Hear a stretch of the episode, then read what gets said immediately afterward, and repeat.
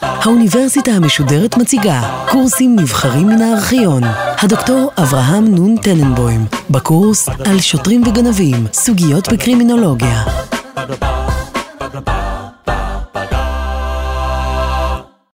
פשע הוא נושא שתמיד ריתק, מרתק וכנראה ירתק את עניין הציבור. תמיד בכל החברות, וסביר להניח שבכל התקופות, פשעים, עבריינים, שוטרים וגנבים, זכו תמיד תמיד לעניין ציבורי ולתשומת לב רחבה. אפשר לראות את זה בברור אם נסתכל על כל עיתון יומי או על כל אמצעי תקשורת. באופן כללי, כמות הזמן שמוקדשת לפשע היא מעל ומעבר ממה שמוקדש לנושאים הרבה יותר חשובים כגון חינוך ובריאות. אפשר לראות את זה לא רק באמצעי התקשורת, אלא גם באמצעי הבידור, כגון סרטים, ספרים, מחזות. בכולם אנחנו רואים עניין רב מאוד בפשע, ובכל הגיבורים שמסביבו. בארצות הברית למשל מעריכים שיש כ-20 אלף מקרי רצח בשנה. רק מיעוט קטן מתוכם נעשה על ידי מה שמכונה רוצחים סדרתיים. בכל זאת, העובדה היא שיש כמות עצומה של ספרים וסרטים שמוקדשים לרוצחים סדרתיים. בציניות אנחנו יכולים לומר שעל כל רוצח סדרתי יש כמה עשרות ספרים ומחזות, אם לא יותר. לפעמים ההתעניינות בפשיעה לובשת גם אופי מוזר ואפילו ביזארי. בזמנו, שעונש המוות היה נפוץ, ההוצאה להורג הייתה במרכז העיר ולבשה צביון דומה לקרנבל. זה לא המקום להיכנס לשאלה מדוע עניין הרב בפשע, למרות שהשאלה מעניינת, אבל זה דבר שקיים עובדתית. אבל צריכים להוסיף שפשע זה לא רק דבר שמעניין את הציבור, אלא גם יקר מאוד לציבור. ניקח לדוגמה את, אפילו את בתי הסוהר בישראל. התקציב השנתי של בתי הסוהר בישראל בשנת 2000 היה קרוב למיליארד שקל. ליתר דיוק, 916 מיליון שקל. עלות אסיר אחד לחודש היא בערך 8,000 שקל, יותר ממשכורת של מורה. יוצא אם כן שיש לנו תופעה שמאוד מעניינת את הציבור מצד אחד, ומצד שני היא גם מאוד יקרה.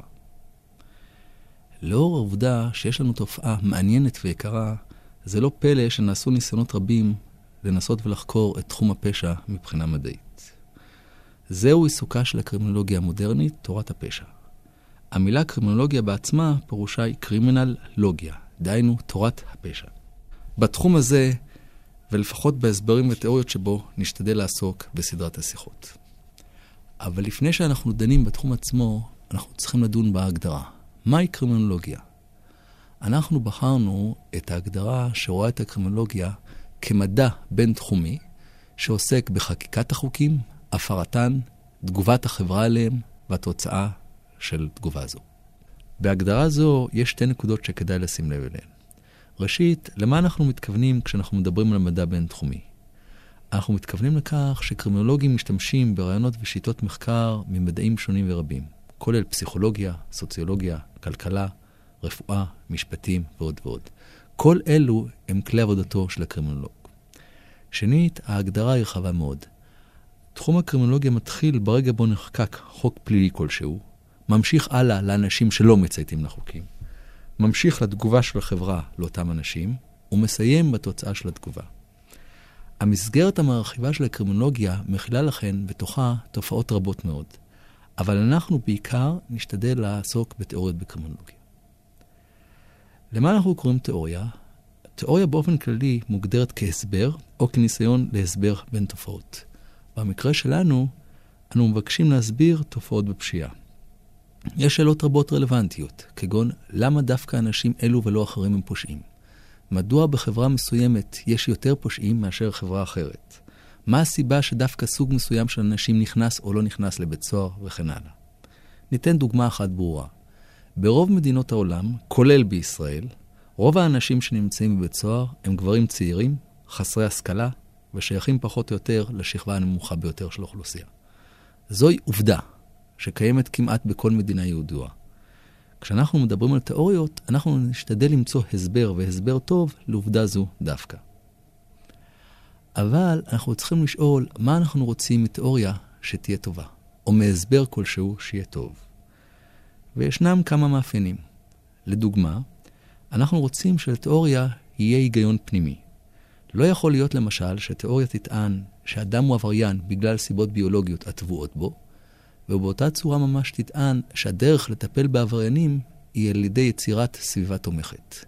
אם הסיבה לפשיעה היא סיבה ביולוגית, אז הפתרון גם צריך להיות ביולוגי. ולהפך. אנחנו גם רוצים שתיאוריה תהיה רחבה ככל האפשר. למשל, נניח שיש למישהו תיאוריה על זיופי צ'קים בתל אביב בשנות ה-90. יכול להיות שהתיאוריה שלו נכונה, יכול להיות שהתיאוריה שלו מעניינת. יכול להיות אבל שהיא גם חשובה.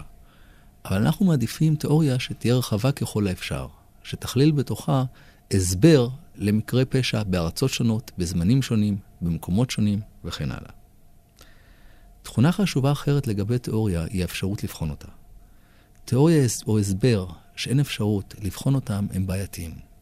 נראה דוגמה אחת. נניח שמישהו מעלה תיאוריה ששודדי בנק הם שודדים, בגלל שאימותיהם ננשכו על ידי נחש בזמן שהם היו בהיריון.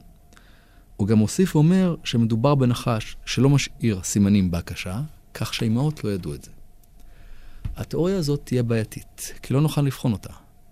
התוצאה הסופית היא שאנחנו לא יכולים לומר עליה דבר, וממילא היא לא כל כך רלוונטית. וכמובן, עוד תכונה חשובה בתיאוריה היא שנוכל להשתמש בה לשם קביעת מדיניות ציבורית. ניתן דוגמה אחת. אם נסבור ונוכיח שעונש מאסר מרתיע עבריינים בכוח, רצו להשתמש בו. אם נוכיח שההפך הוא הנכון, דווקא המאסר גורם לאסירים, כשהם יוצאים מבית הסוהר, לפשוע יותר, יכול להיות שכדאי להמעיט בו. בקצרה, הקשר בין תיאוריה למדיניות ציבורית הוא ברור וחד משמעי.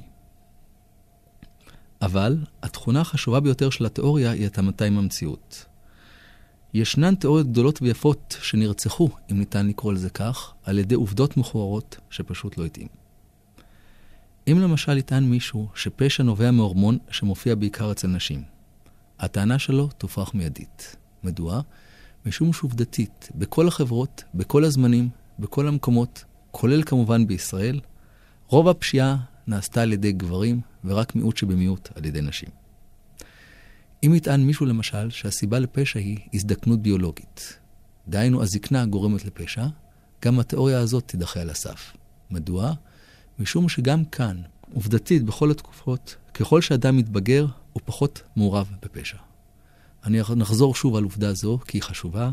המבחן העיקרי של כל תיאוריה והסבר זה התאמה למציאות העובדתית. מקובל לחלק את התיאוריות בקרימינולוגיה לשלוש קבוצות גדולות. אלו הן הקלסיקנים, הפוזיטיביסטים והרדיקלים. ואנחנו נסביר אותם לפי הסדר ההיסטורי שלהם. הקלסיקנים, שהיו בעיקר משפטנים, הניחו שלאדם יש רצון ובחירה חופשיים. לשיטתם, אין צורך לשאול מדוע אדם מבצע פשע. התשובה ברורה. אדם מבצע פשע מהסיבה הפשוטה שהוא מפיק ממנו תועלת כלשהי. תועלת כספית, רגשית, סיפוק פסיכולוגי או תועלת אחרת. לשיטתם, מה שאנחנו צריכים להתרכז בו זה לא למה אדם עובר את הפשע, כי זה טריוויאלי. השאלה שלנו היא מה לעשות. הפוזיטיביסטים לא הסכימו עם תפיסת האדם של הקלסיקנים. הם טענו שהתנהגות אנושית איננה נבחרת, אין מדובר בבחירה חופשית, אלא בהשפעה של גורמים אחרים. הגורמים המשפיעים יכולים להיות ביולוגיים, פיזיולוגיים, חברתיים ועוד.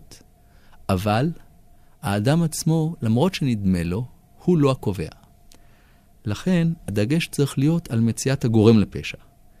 אם נמצא את הגורם, נוכל אולי לקבוע מדיניות שתטפל בו. מדיניות שלאו דווקא תתבסס על ענישה כמו הקלסיקנים. אם נוכיח למשל שעוני או חינוך לקוי גורמים לפשע, אז הפתרון איננו ענישה, אלא הרמת רמת החיים או שיפור מערכת החינוך. הרדיקלים שהם חדשים יחסית, התמקדו בעיקר על הגדרת החוקים הפליליים, ובעיקר מדוע נחקקו חוקים פליליים אלו ולא אחרים. הם החלו לקרוא תגר על ההגדרות הבסיסיות של פשע. הם התחילו לשאול למה התנהגויות מסוימות מוגדרות כפשע ואחרות כלא. למה אנשים מסוימים מוגדרים כפושעים ואחרים כלא. ניתן דוגמה אחת בולטת לעין. עובדתית, הנזקים שאלכוהול וטבק גורמים בעולם המערבי גדולים לאין שיעור מהנזקים שנגרמים על ידי מריחואנה וחשיש. הרדיקלים לכן ישאלו, מדוע מותר שימוש בטבק ואלכוהול, אבל אסור השימוש בחשיש? האם זה נובע אכן משיקולים חברתיים נכונים, או אולי משיקולים פוליטיים שאין להם דבר וחצי דבר לתועלת החברתית. או שאלה אחרת, למה גנבת רכב נחשבת לעבירה מסוכנת, בעוד שזיהום אוויר שגורם לנזק פיזי להרבה יותר אנשים, כמעט לא נחשב עבירה במדינות מסוימות. אם נחזור, נראה שאין לנו מחסור בתיאוריות. אולי אחת הבעיות בקרימינולוגיה, שיש לנו עודף תיאוריות. אבל אם יש לנו יותר מדי תיאוריות, יותר מדי הסברים, זה מצביע על כך שאולי יש לנו בעיה מסוימת בהבנת התופעה. המציאות היא שבדרך כלל די לנו בתיאוריה אחת שמסבירה עובדות. אם יש יותר מדי תיאוריות, יותר מדי הסברים, כנראה שרובם לא נכונים. לצערנו, זה המצב היום בקרימינולוגיה. אבל העובדה הזאת לא צריכה להרתיע אותנו ומכמה סיבות.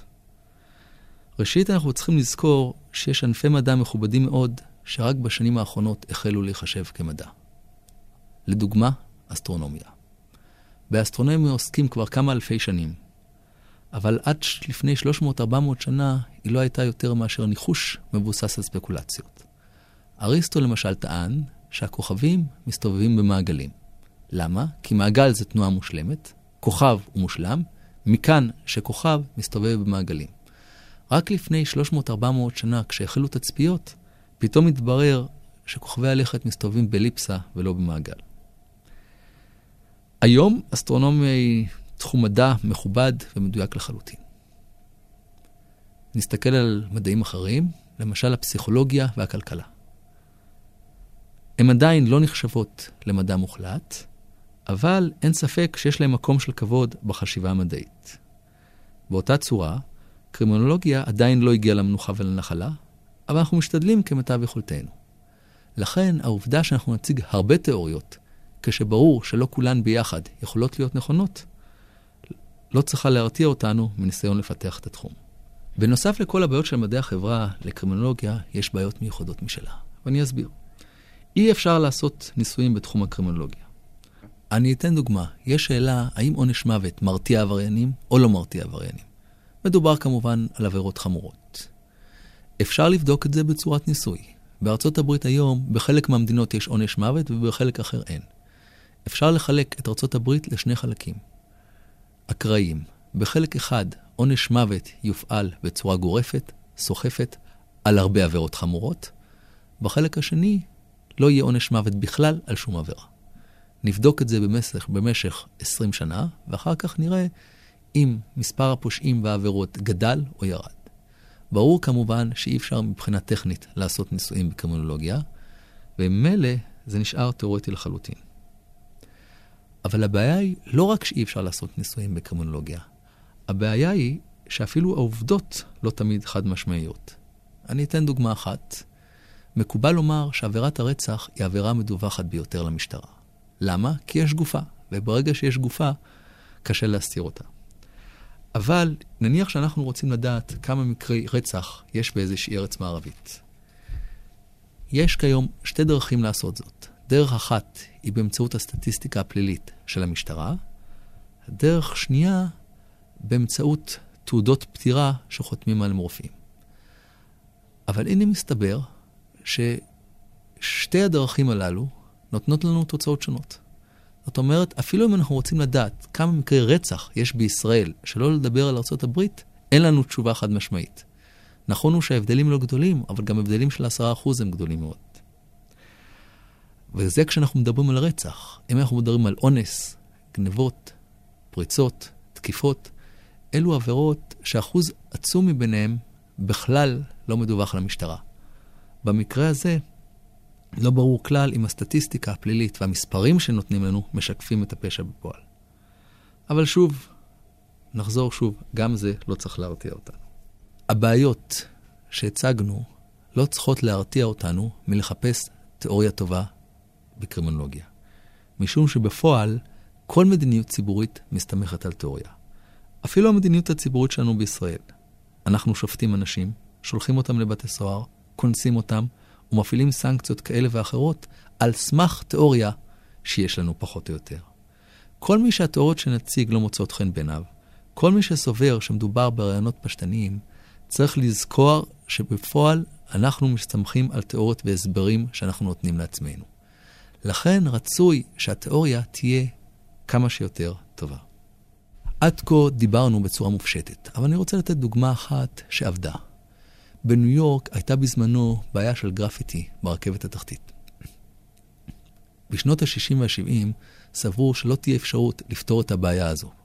כל הניסיונות שנעשו על ידי המשטרה והעירייה לא הצליחו. עד שבסופו של דבר ניסו לחקור בצורה ברורה מה הרקע ומה הבסיס לפשיעה הזו. מה התברר? התברר שיש קבוצה של כ-500 בני נוער, שמשתנה כמובן עם השנים, שנהנים לצייר על הרכבות, משום שהדבר נותן להם תחושה כלשהי של חשיבות. והעונש כלל לא מרתיע אותם, ומה שמושך אותם, מה שגורם להם לעבור את העבירות, זה הידיעה שלמחרת כל החברים שלהם יראו את הגרפיטי על הקרונות. בתגובה לכך, החליטה הנהלת רכבת התחתית על שיטה אחרת לחלוטין למלחמה בגרפיטי. הם התחילו פשוט לנקות את הקרונות. ולא רק זאת, אלא שכל רכבת, או קרון ליתר דיוק, שנוקה, לא עלה יותר על הפסים, אלא אם כן הוא היה נקי. זאת אומרת, אם בא אחראי בבוקר וגילה שהקרון נוסע עליו גרפיטי, הקרון היה צריך להיות נקי תוך שעתיים. אם לא, הקרון לא יוצא. אפילו אם זה יש שעות עמומס, ואפילו אם ימתינו הרבה אנשים. אם ניקח בחשבון שבניו יורק היו 6,000 קרונות, אז נבין שזו עבודה של 3-4 שנים, אבל עובדתית זה עבד. הסתבר שכל אותם אמני גרפיטים, נקרא לזה כך, פשוט הפסיקו את הציורים. ברגע שהסתבר להם שהציורים שלהם לא יופיעו על הקרון, ואין טעם בעבודה שלהם, הם הפסיקו. למה הבאנו את זה? כי הבאנו את זה לדוג... להראות דוגמה שבו מקרה פשע נפתר לא על ידי שימוש במשטרה, לא על ידי שימוש בסנקציות, אלא על ידי חיפוש ההסבר לתופעה ומדיניות ציבורית שמסתמכת על ההסבר לתופעה. בסיכום שיחתנו, אני מבקש להזכיר מה שאמרנו מקודם. צריך לזכור שכל המדיניות הציבורית כלפי עבריינים, פשע והתגובות להן מתבססת על תיאוריה. אם נרצה או לא נרצה, בבסיס כל מדיניות חברתית ישנה איזושהי תיאוריה מסוימת על טבע האדם, טבע החברה, מה מניע אנשים, מה עוזר, מה לא עוזר ומה רצוי לעשות. אשר לכן, גם אם התיאוריות בקרימינולוגיה אינן מושלמות עדיין, ואינן נותנות לנו פתרון לבעיית הפשיעה בחברה, לכל הפחות הן מאפשרות לנו לצמצם אותה, ועוזרות לנו להשקיע את המשאבים המצומצמים בדרך הטובה ביותר. בסדרת השיחות הבאה נתמקד יותר בתיאוריות לגופן. בכל תיאוריה ותיאוריה נשתדל לעמוד על שתי נקודות. ראשית, להסביר את העקרונות של אותה תיאוריה, ושנית, להראות מהי המדיניות החברתית הנגזרת ממנה.